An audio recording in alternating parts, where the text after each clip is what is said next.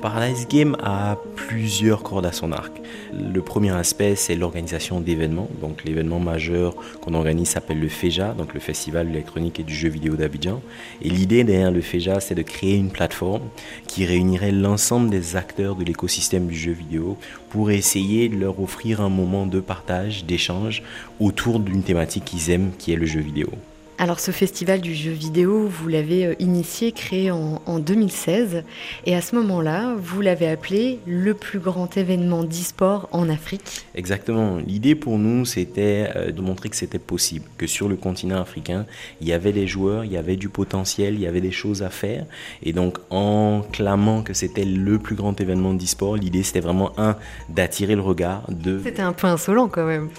Exactement, et c'était l'objectif, et on est content de voir qu'effectivement, ça a simulé un certain nombre de pays, parce que dès la première année, on a eu 5 pays présents, et jusqu'à 12 pays un peu avant le Covid, donc on, est quand même assez content. Alors justement, Sidic, expliquez-nous, aujourd'hui, euh, l'industrie du jeu vidéo en Côte d'Ivoire et en Afrique, ça représente quoi? Il y a d'abord ce qu'on appelle la création de jeux. Donc à ce niveau-là, je pense qu'il y a des pays quand même beaucoup plus avancés que nous, comme l'Afrique du Sud, comme les pays du Maghreb, le Cameroun, le Nigeria, etc. Par contre, quand on parle de l'e-sport, donc la pratique compétitive du jeu vidéo, euh, les Ivoiriens se classent relativement bien sur les classements. À l'échelle, euh, j'ai envie de dire mondiale, le jeu vidéo africain représente encore entre 1 et 2% des revenus, donc c'est-à-dire sur les, les plus de 150 millions d'euros de chiffre d'affaires. Mais on remarque une réelle progression ces dernières années. On est aujourd'hui à près de 200 millions de personnes qui jouent aux jeux vidéo en Afrique, principalement sur le mobile. Euh, les choses vont continuer de s'améliorer et on a un énorme potentiel, sachant qu'aujourd'hui, euh, l'industrie du jeu vidéo à l'échelle mondiale génère plus de 50% de ses revenus sur le mobile. Parce qu'il y a une digitalisation évidente aussi, en Côte d'Ivoire notamment. Euh, le numérique apporte énormément de changements dans les usages. Pour nous, le jeu vidéo, c'est un nouveau moyen de raconter des histoires. Les sonorités africaines, de raconter la mythologie de raconter un peu tout ce qui s'est passé, il y a cette envie de présenter une Afrique différente. Que ce soit avec Hero Games, que ce soit au Ghana, avec des personnages qui sont créés aux couleurs africaines, avec des super pouvoirs, avec voilà des histoires dont on se rappelle quand on était tout petit. Est-ce que c'est ça aussi votre but finalement euh, dans l'idée de développer le e-sport euh, en Côte d'Ivoire, c'est de se réapproprier cette culture africaine? C'est important, on se demande tous d'où on vient. Donc aujourd'hui, les jeux vidéo africains commencent à se placer, mais voilà, on va pas se mentir, c'est très difficile d'insérer un jeu, il faut beaucoup d'investissement, beaucoup de marketing. Donc je pense qu'il faut un peu de temps pour que les jeux africains prennent leur place et arrivent à toucher euh, le, j'ai envie de dire, le mass market. Mais alors pour les non-connaisseurs, moi qui ne joue pas aux jeux vidéo, à quoi on joue dans vos salles de e-sport? Principalement, bien sûr, hein, je veux dire l'Afrique et le football, tout le monde connaît euh, la relation de longue date. On a euh, des jeux de combat, on a euh, les jeux de guerre, de tir qui marchent aussi pas mal. Et aujourd'hui, on commence à avoir de plus en plus de jeux mobiles, des jeux de cartes ou alors des jeux de stratégie. C'est des jeux forcément qui marchent assez bien sur le continent. Combien coûte l'entrée dans vos salles, par exemple? Aujourd'hui, on peut commencer à jouer chez nous à partir de 500 francs, donc un peu moins d'un euro. Avec un euro par jeu, c'est un peu difficile de rentabiliser, mais on fait le pari de l'avenir.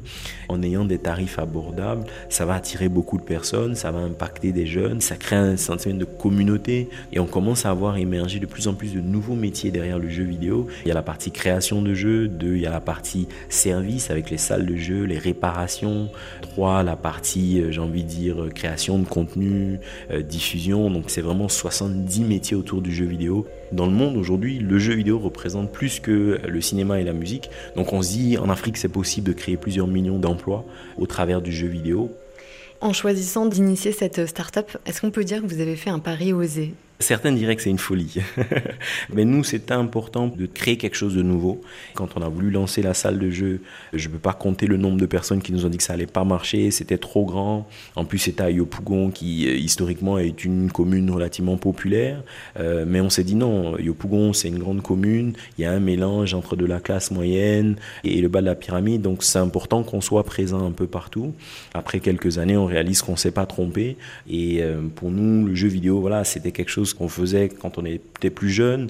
C'était un peu un rêve. Et donc, il n'y a pas de doute, le jeu vidéo est le meilleur moyen aujourd'hui de pouvoir mettre sur la table cette Afrique connectée, dynamique qu'on veut montrer au monde. Et alors, comment cette idée vous est venue? Est-ce qu'il y a eu une histoire derrière la création de, de cette start-up? Je pense que je devais avoir 6 ou 7 ans et mon grand frère venait de recevoir un ordinateur. C'était un Amiga à l'époque. La première fois qu'on a ouvert un jeu, c'était un jeu de course qui s'appelait Lotus Turbo Challenge. C'était quoi, les années 90 Les années 90, exactement. Et j'ai jamais imaginé de voir ces petites voitures là en train de tourner. Bien sûr, je négociais avec mon frère pour qu'il me les joue, il voulait pas.